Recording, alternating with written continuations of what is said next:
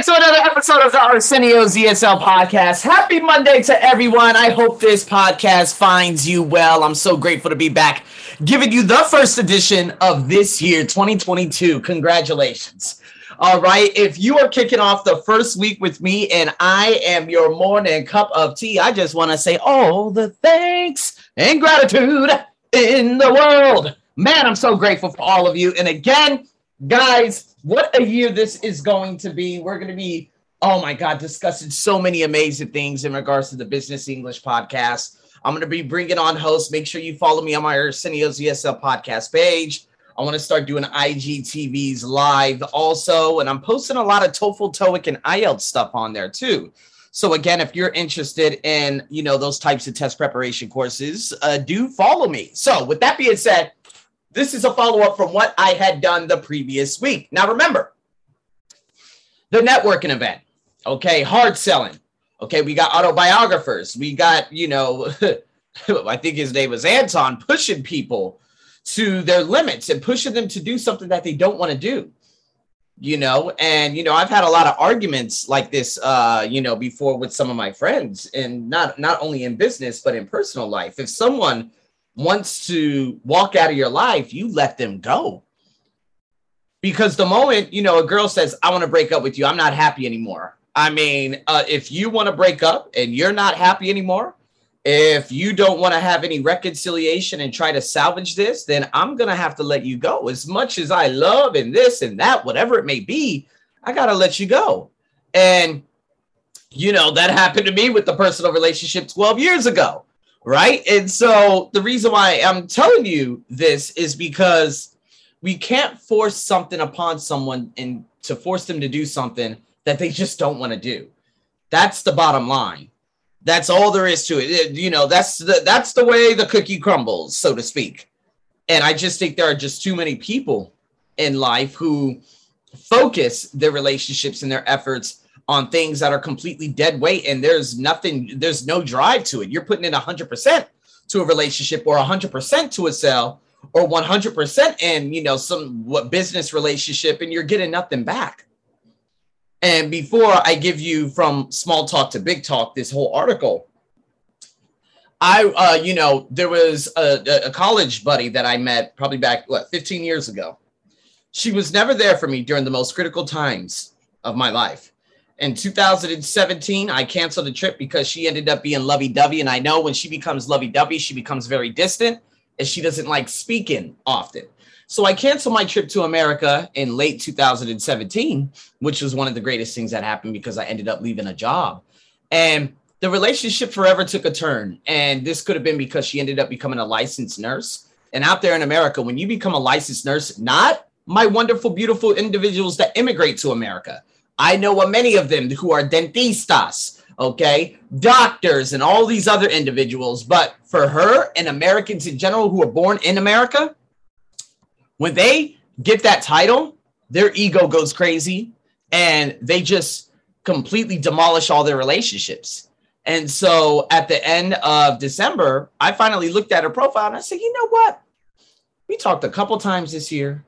I asked her to do so many things for me and she gets back to me within one to eight weeks. I just you're you're not giving me anything in exchange. You don't want to get on a call. You don't want to get on a video. I don't want to hear the oh I'm so busy. I get it. You're a nurse, but I can tell you right now there are many a times where you're at home doing nothing when you can easily get back in contact with me. And you're just a nurse. No offense to that. Not denigrating you and not saying, oh, you're just a nurse. No, I'm saying you're a nurse. It's not like you're an entrepreneur. You have to work and you reply to emails and all these things. Once you leave work, work is left at work. So I finally blocked her, and that's the end of that relationship. But that relationship had been dead since 2017. She emailed, you know, she messages me about a year later saying, Oh, so is this, you know, the end of our friendship? What are you talking about? You gave up on that years ago. You know, the reason why I went that, you, you know, and so you in, in your relationships this year, whether it's business or personal, make sure you have more growth friends than anything. And don't feel bad about not keeping in contact with people who are feeding your tree. You have a tree and you have a thousands, thousands of things on that tree.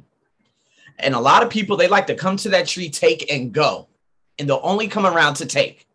Those are the types of people I want you to have less of this year. So, in saying that, that's my pep talk. All right. And now we're going to be getting into uh, the good stuff. And it's called uh, From Small Talk to Big Talk. Okay. Making the most of business, networking events. I'm going to read this out to you.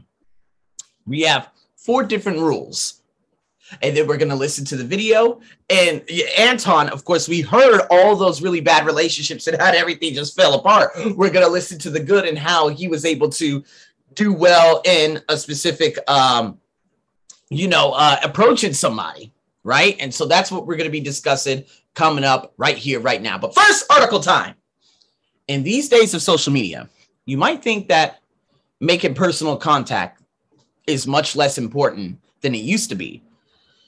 But a Harvard business professor, Hal Roth, disagrees and has shown that even the shortest conversation before discussing a deal with will make potential business partners six or seven times more likely to cooperate. Here then are the rules of the game. I agree. I don't agree with a lot of people. I don't really agree with academics at all because they're just academics to taught to like think within the lines and there's no accepted and no doing anything outside the box, right? Now, the reason why I agree with this is simply because I've been there, done that with a lady I had worked for in the past. I used to do workshops with one of the uh, biggest private banks, as a matter of fact, KTB, out here in Bangkok. And instead of having small talk and having a very nice, you know, warm conversation and asking the client, okay, what is it? How can I help you? This girl who I went there with gave a 20 minute presentation talking about a bunch of bullshit about her bullshit ass tutorial center. Now, the reason I call it a bullshit ass tutorial center is because obviously they did nothing. They did nothing to help me. They, the old heads, it's really difficult dealing with old heads. Okay. And she was giving a presentation about things that did not relate to the bank one of the HR managers. She's a super, we call her a manupa. Ah, a manupa is basically a grumpy old lady, okay? A lady that complains about all the world, ever the world. Now, I don't really see or didn't really see much of them when I lived out there in America. Um, but in saying that, just letting you know the whole situation. So she becomes very fidgety, agitated. She's squandering around in her seat and she's becoming very annoyed because she's like, What is this? The next you know, at the end of the presentation, she gives them the different courses they do, she gives them the prices, and then that was it. And I was like, Man, you are literally horrible. Okay, you need to have a conversation discussing how I can help you. And I had to jump in and salvage that interview, that presentation by saying, What is it you need help with? What are your employees struggling with most. I'm here to do that. Now, remember, I wasn't a high performance coach back then. I was just a corporate trainer in soft skills. Now I go up, up, and way, way beyond that. And so, with that being said, you know, they ended up warming up, especially the manupa, and she ended up talking to me a lot. And we ended up getting that project, let alone three other workshops. Too much paperwork, not enough money won't ever do it again if they ever approach me, to be honest with you.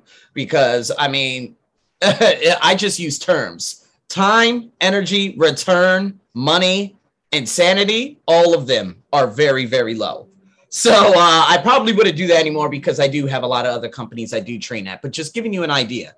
Let's jump into the rules now. Rule number one start with small talk. Absolutely. In some cultures, business people think small talk is not as important as a real business conversation.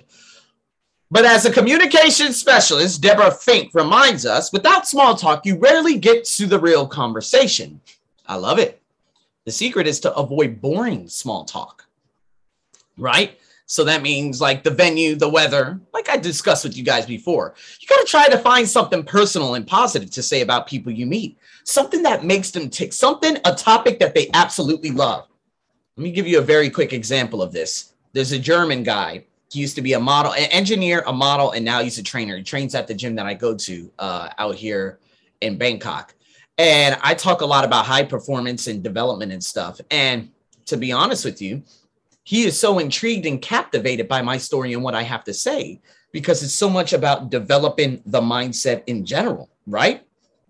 And so instead of just talking about, hey, what are you doing for New Year's? Hey, how about this? Those conversations are dead weight because right after those conversations happened, he asked me one question and I went on a journey with him for 30 minutes you know, and that probably will create ultimately a lot of different things. You know, I probably have helped him subconsciously. He might start looking into things and going on YouTube and checking out a couple of other things, and he's already aware of a lot of personal development, uh, you know, gurus out there and stuff. So I try to find something personal and something relatable that gets him to tick or talk about something and developing yourself. I never speak about anything negative, right? Or you could just, you know, compliment them on an item of clothing, you know, although that's probably not one of the best things. That's boring small talk.